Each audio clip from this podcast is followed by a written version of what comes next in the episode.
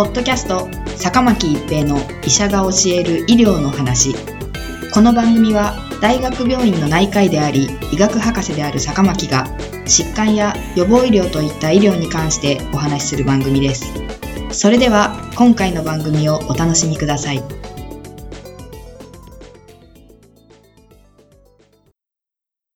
皆さんこんにちは、坂巻一平です。ポッドキャスト、坂巻一平の医者が教える医療の話。今回は新型コロナウイルス致死率の低下です。第2波はまだ完全に収まってはいませんが、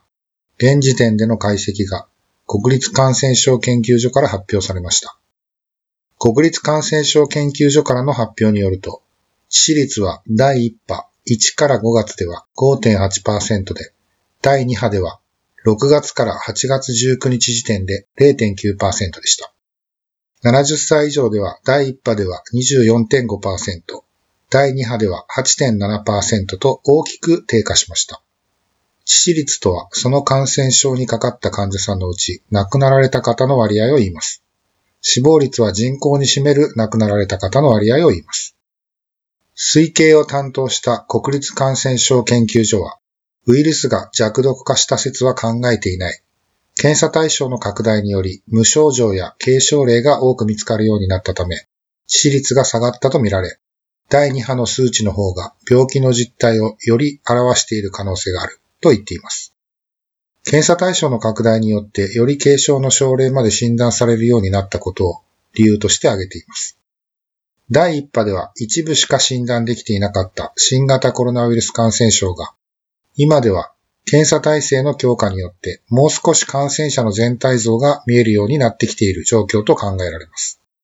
つまり第1波では検査数が追いついておらず、実際の感染者のうちに診断できていたのはごく一部であったのに対し、第2波ではもう少し実際の感染者の全体像を捉えているものと考えられます。第1波では重症例に優先的検査を行っていたことから、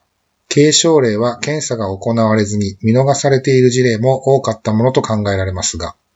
第2波では重症例、軽症例に加えて、濃厚接触者や帰国者にも広く検査が行われています。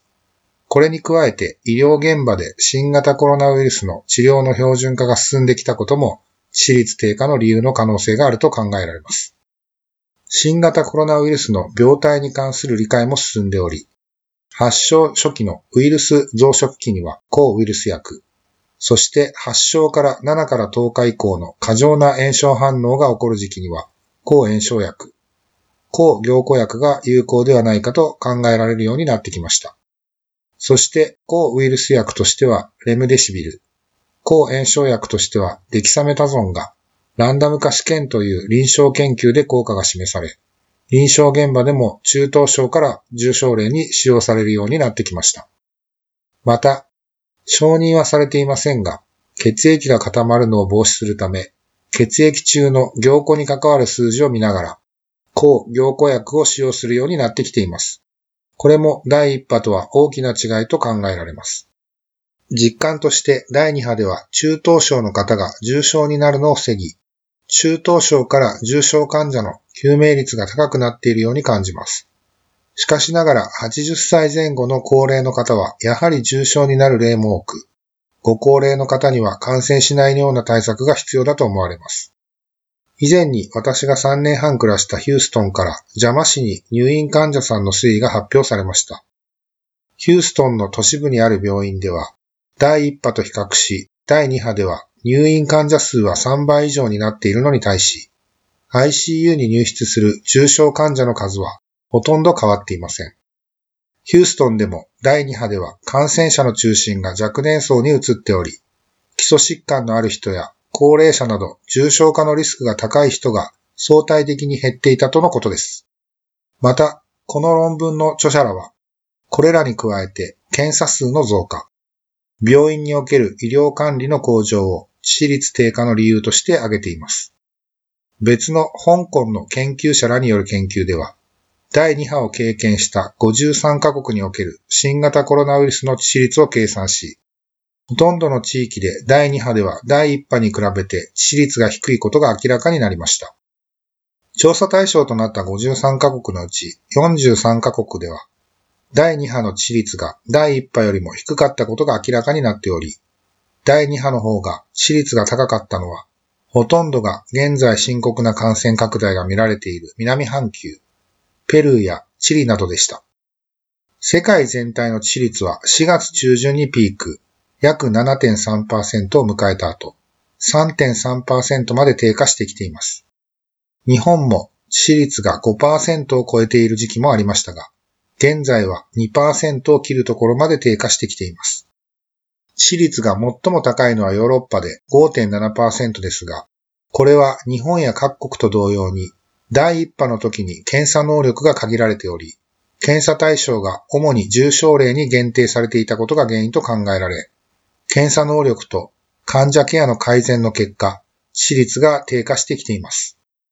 このように徐々に世界は新型コロナウイルスに対応できるようになってきていると考えることができます。